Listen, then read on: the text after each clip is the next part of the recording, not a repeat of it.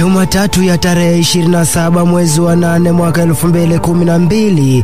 Hii ndiyo siku maalum ambayo aliyeshukiwa kuwa mwanamgambo wa Al-Shabab Abudi Rogo aliuliwa.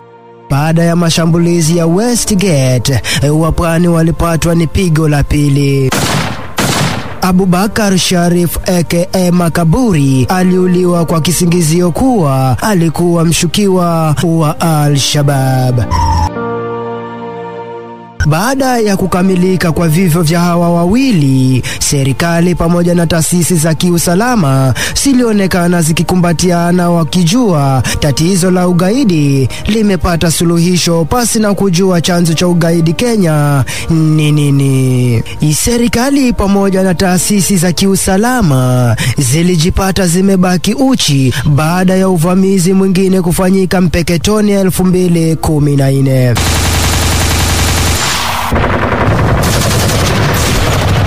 2015 huko Garissa, wanaume wanne waliojihami kwa bunduki walivamia chuo kikuu cha Garissa. Kufuatia matukio haya, serikali pamoja na idara ya usalama walielekeza macho yao mkoani Pwani. Swali ni je, suluhisho lilikuwa nini? Hujambo na karibu kwenye makala ya mnyonge msema kweli. Langu jina naitwa Mwajenjewa Suleiman Ndiani. Nasikitika na huzunika na nimeguswa na kupotea kwa binamu yangu, na huyu ni mtu ambaye alikuwa ni imamu wa msikiti na pia ana watoto na ana mke na watoto wake ni wadogo, na kwa sasa uh, tumeshindwa sasa. Wajua, mtu kama huyu amepotezwa na hatujui ameendapi, na ameacha jukumu, amemwacha yule mke jukumu la kulea hawa watoto na ni watoto wadogo. Vilio huku Pwani vilizuka upya baada ya vijana na baadhi ya maimamu kupotea na baadhi yao kupatikana wakiwa wamekufa kinyama. Katika hali ya kutafuta ukweli wa mauaji haya, na kutana na dada Salha ambaye si jina lake kamili. Uh, kwa sisi kama jamaa tunasema tu iwapo labda ni makosa amefanya au wanamshuku kwamba uh, ndugu yetu labda anaweza kuwa anahusishwa na masuala ya kigaidi au masuala ya shababu, kwa nini serikali au hawa maafisa wa usalama wasi uh, wasikamate hawa vijana? Au kwa nini mtu asishikwe akaweza kuwasilishwa mahakamani? Kama wana ushahidi kuhusiana na kwamba hawa watu ni wahusika wa masuala ya kigaidi? Kwa nini mtu asishikwe na kuwasilishwa mahakamani na iwapo labda wana ushahidi dhidi ya mtu kama huyu waweze ku, eh, kupeleka ushahidi kama huu mahakamani badala ya, uh, ya haya matukio. Maanake eh, unakuta mdu huyu kakangu huyu kazini yangu au binamu yangu si mtu wa kwanza eh, kuweza kupotea. Kuna ripoti za vijana wengine ambao wamekuwa wakipotea. Kwa hivyo sisi tunasema iwapo hawa wanashuku kwamba eh, kuna dhana kama hiyo ya kwamba hawa jamaa zetu labda wanahusishwa na ugaidi, basi wakamatwe na wasilishwe kotini. Maanake uh, kimi, kimimi maoni yangu ni kwamba uh, ile hatua ambapo vitengo vya usalama vinachukua uh, kupoteza vijana uh, na mwisho baadaye vijana wanapatikana kwamba wameuliwa, sio suluhisho, bali wanaleta au wana tasema kwamba wana, wanajaribu kuleta cheche za chuki na ubaya katika jamii. Baada ya kupata habari hizi, niliamua kutafuta chifu wa eneo fulani huko Kwale, lakini sikufua dafu, kwani machifu hawakuwa na ufahamu wowote kuhusu mauaji haya. Baada ya wiki mbili hivi, nakutana na mkazi wa Pwani ambaye alikuwa na mengi ya kunielezea. Nilikuwa na ndugu yangu aliyeshikwa huko Garissa. Aliposhikwa yeye hata alikuwa ametafuta njia ya kutoroka, na bahati nzuri akashikwa. Aliposhikwa akaletwa mpaka kituoni, na baada ya muda mfupi aliposema kwamba yeye alikuwa Alshabab, tukasikia tu amepelekwa kituoni, na kuanzia hapo mpaka leo hatujui ndugu yetu yuko wapi. Sasa kuliko kwamba kuliko kwamba apotezwe namna hiyo au auliwe, serikali jamani, itafute njia mwafaka ya kuwasaidia hawa watu kama hawa, hata kama ni kumnunulia bodaboda au ni kumwanzishia biashara tu aendelee mwenyewe, kuliko kuwaua. Wakiwaua tutaisha. Vilevile vile nilitaka kujua yuko na wasia gani kulingana na vijana ambao wamejiunga na makundi haramu kama vile Al-Shababu na hatimaye kuamua kujiuzulu na kukumbatia serikali.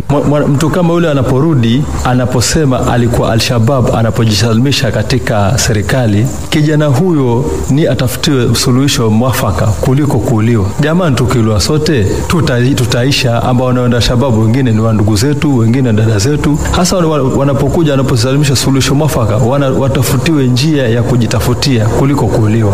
Niliamua kufanya mahojiano na kamishina wa kaunti ya Kwale Bwana Karuku Ngumo. Sasa unajua mtu ambaye ako zaidi eh, si mtoto eh, si kutafuta, wao wanatafuta na serikali inatafuta. Huwezi huwezi kutulaumu sisi kama serikali, maanake manake hatujui ati yako wapi, si ni kutafuta, na wao wapi watusaidie ku, kuulizia tu, manake hatujui ni kutafuta, na tukipata ripoti tutawapea. Katika kaunti ya Kwale tuko na eh, binu na ile binu tuko naye ni kwamba tuko na eh, action plan ama mkataba yule tumeadikiana vile tutaangazia hili jambo la vijana kupotoshwa kwa itikadi kali, na tuko na serikali tumeshikana na civil society organizations na tuko na committee katika kaunti yetu ya Kwale ambaye kuna eh, mashirika yasiyo ya kiserikali na kuna serikali ndani, na huo tunaketi na tunaangalia vile, vile tutafanya. Wiki wiki iliyopita na wiki hii tunaendelea na mikutano kukutana na vijana katika sehemu mbalimbali, kujadiliana na wao, kuwahamasisha na pia tukiwa na viongozi wa dini pia kuongea na vijana na kuhamaz, kuhamasisha kwamba hii ni kitu ambaye itakuja kuwaletea shida katika maisha yao. Na, na kwamba kuna, kuna matumaini kuna, kuna nafasi mingi sana katika, eh, katika Kenya yetu. Kuna eh, Youth Enterprise Fund, kuna training ziko katika college zetu za TVET, kuna nafasi ya vijana kwenda kujifunza namna ya kujimudu kimaisha. The, the Islamic uh, the region is a region of peace. Yes. Sasa hawa ni watu tu wana, wanajificha kwa dini ndio wasionekane. Otherwise, kusema ukweli, si si viongozi wa dini wanafanya hiyo kazi. Baada ya maneno yake Bwana Ngumo, niliamua kurudi nyumbani nikiwa na matumaini kuwa hali itakuwa shwari siku za usoni. Mwisho wa makala ya Mnyonge Msema Kweli, awamu ya kwanza. Tupatane katika awamu ya pili. Jina langu naitwa Mwajenjewa Suleiman Diani.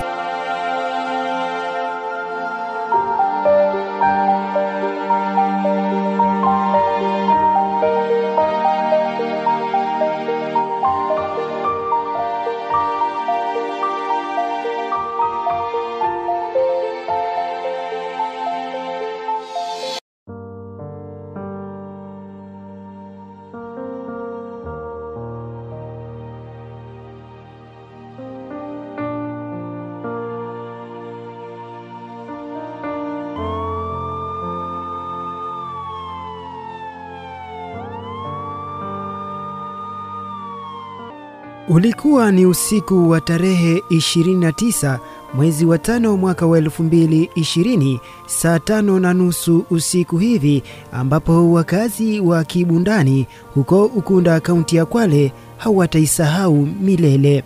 Siku iliyopangwa ikapangika kwa mashambulizi kamili ya wanaoshukiwa kuwa magaidi. Nyumba zilizokuwa chini ya amri usiku huu zilikuwa nyumba mbili, nyumba ya kwanza ikiwa ya Said Abdalla na nyumba ya pili ikiwa ya Ramadhan Mohamed Chitwa. na nyumba ambayo ili- ilizingirwa ama kuvamiwa haikuwa moja, ilikuwa mbili, ya bwana Saidi Abdallah na hii nyumba ya Ramadhan Mohamed Chitwa ambaye kwa maarufu anaitwa Mapenzi. Kwa hiyo huyu Mapenzi ndiye ameuawa na mtoto wake mmoja na mjukuu wake mtoto wa msichana wake na bibi yake ambaye ni mjamzito. Pia tunapata habari kwamba yeye sasa hivi amepelekwa Msambweni Hospital, ameweza ku, kuweza kupigwa risasi mbili, moja ya mguu na moja ya tumboni. Sasa hivi tunapata habari kwamba yuko ICU na mtoto wa labda na, kama sikosei ni second born wa huyu Mapenzi anaitwa Muhammad amepigwa risasi ya mkono. Wote wanauguza majeraha Msambweni Hospital. Ramadhani Mohamed Chitwa, mke wake na watoto wao hawakuamini kabisa baada ya kushtukizia milango na madirisha ya nyumba yao ya malazi yakibomolewa kwa vilipuzi na zana maalum za kivita punde tu baada ya kukaidi amri ya kufungua milango. Mimi naitwa Kashi na mimi ni mtetezi wa haki za binadamu hapa Kwale County. Eh, nilipata simu usiku kuwa kuna tukio limetokea sehemu ya Kibundani, lakini kwa sababu ilikuwa usiku sikuweza kutoka sababu ya kafyu. Kwa hivyo kulipokucha asubuhi, nikaamka nikapigia mwenzangu ambaye ni mtetezi mwenzangu, nikamwambia kuna tukio liko sehemu ya Kibundani, hebu twende tukajua kumefanyika. So tumeandamana mpaka polisi na pia tukaenda kwa ile simu. Eh, kwa ufupi kilichofanyika pale kuwa kulikuja watu ambao walikuwa armed na bunduki na gruneti na magari zaidi ya kama matano usiku kama saa tano na wakavunja mlango kutumia guruneti, wakaingia ndani na wakalaza kila mtu chini ambaye alikuwa ndani ile nyumba, familia nzima ambayo ilikuwa ni baba na watoto wake watano na mke wake ambaye ana mimba, na milio ya risasi ilisikika. Majirani kwa sababu kile walikuwa wakijaribu kutoka, wanarudishwa ndani, kwa hivyo wakawa wanaangalia tu kwa dirisha lile tukio linavyoendelea. Kwa hivyo walifanya kile kisa pale na kukalia milio ya risasi, afu baadaye waliondoka. So kulipokucha, wale majirani wameenda kuangalia, wakapata ile familia nzima haiko pale ndani, ila ni damu ndio zimetapaka ndani ya nyumba na milango imevunjwa mpaka kule bedroom kutumia guruneti. Na tukaanza safari ya kufuatilia polisi. Tulipoulizia tukaambiwa kuwa tusubiri OCS hajakuja, lakini tukapata ripoti kuwa kuna mili pale mochari. Tumekuja mochari, tumepata kweli kuna mili na tukio la kusikitisha, maana pana mtoto pale wa miaka minne na pana mtoto wa miaka sita ambaye amepigwa risasi za kichwa na tumbo, pia amepigwa guruneti ya tumbo mpaka utumbo wote uko nje, na ule baba pia amepigwa risasi na hili tukio limefanyika kule, na polisi wanakubali kuwa ni hawa wamelifanya, la wanasema kuwa ilikuwa sijui ni mshukiwa wanamtafuta. So, Fununu zinasema kuwa wanaoshukiwa kuwa polisi waliamuru kila mmoja aliyekuwa katika nyumba hii akiwemo baba, mama na watoto wao watatu, Ramadhan Muhamed Chitwa aka Mapenzi na watoto wake wawili kati ya watoto wake watatu walizidiwa ni mashambulizi haya ya kinyama na hatimaye kuaga dunia baada ya kupigwa risasi kadhaa vichwani mwao. Mimi mshirikishi wa shirika la kutetea haki mtu Kwale Human Rights Network. Mimi jana usiku nilisikia video ya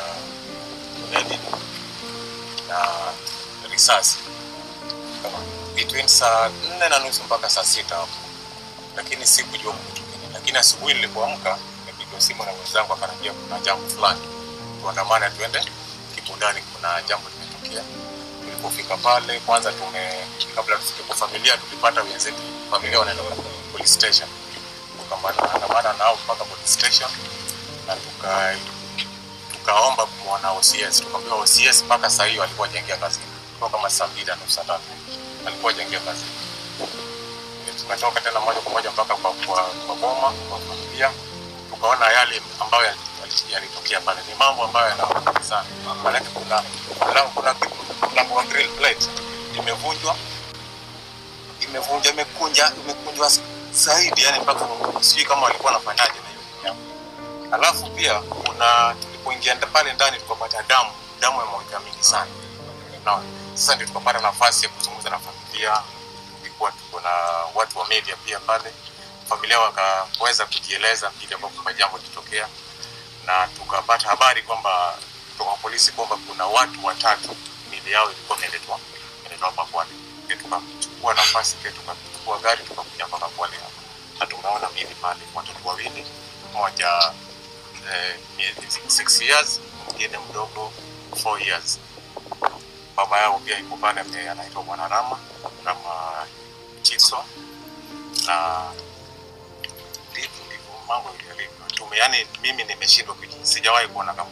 Aliyenusurika katika familia hii ni kijana Mohamed ambaye alimaliza masomo yake ya kidato cha nne katika shule ya upili ya Bongwe pamoja na mama yake aliyepigwa risasi kadhaa tumboni, hali iliyosababisha kiumbe kilichokuwa tumboni mle kufariki na kutimiza idadi kamili ya waliofariki katika mashambulizi haya ya kinyama kuwa watu wanne.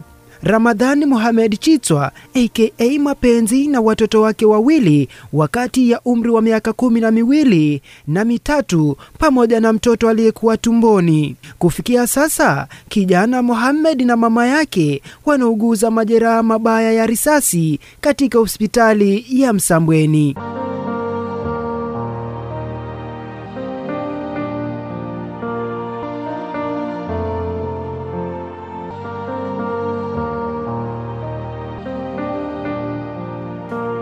Baada ya haya yote, watetezi wa haki za kibinadamu kaunti ya Kwale walienda kuthibitisha habari hizi katika kituo cha polisi cha Diani, lakini walipewa habari za kuchanganya zaidi. Fanya bidii nikapata namba ya askari wa Diani Police Station, nikaongea naye na nikamwelezea kile kinachoendelea, lakini hakuna response yote ambayo imefanyika, na tukaendelea hivyo, tukaendelea nikapata namba ya askari mwingine na vile vile naye nikaongea naye nikamwelezea.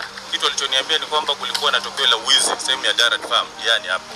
Kwamba kulikuwa na wizi na ndio labda akasema labda hilo tokeo limefikia sehemu hizo za huko kwetu. Lakini kumbe haikuwa hivyo. Kwa hiyo asubuhi tu baada ya kuswali salatu alfajiri swala ya alfajiri asubuhi sisi tumeweza kuenda katika sehemu ya lile tokeo.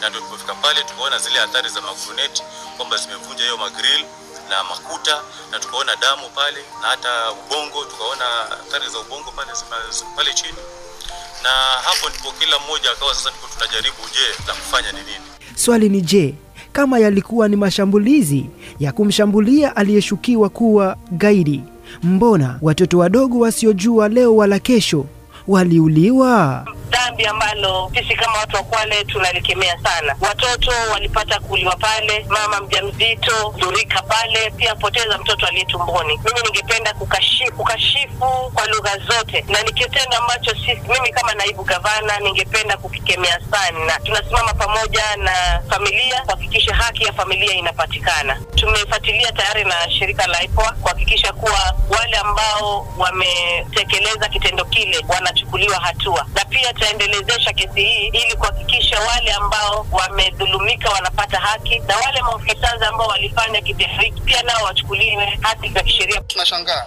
ikiwa hata unatafuta mshukiwa, kwa nini upige watoto risasi wachanga kwa sababu ya mshukiwa? Mama mjamzito amepigwa risasi na ana mimba na saizi kwa theater, tujui hali yake itakuwa vipi.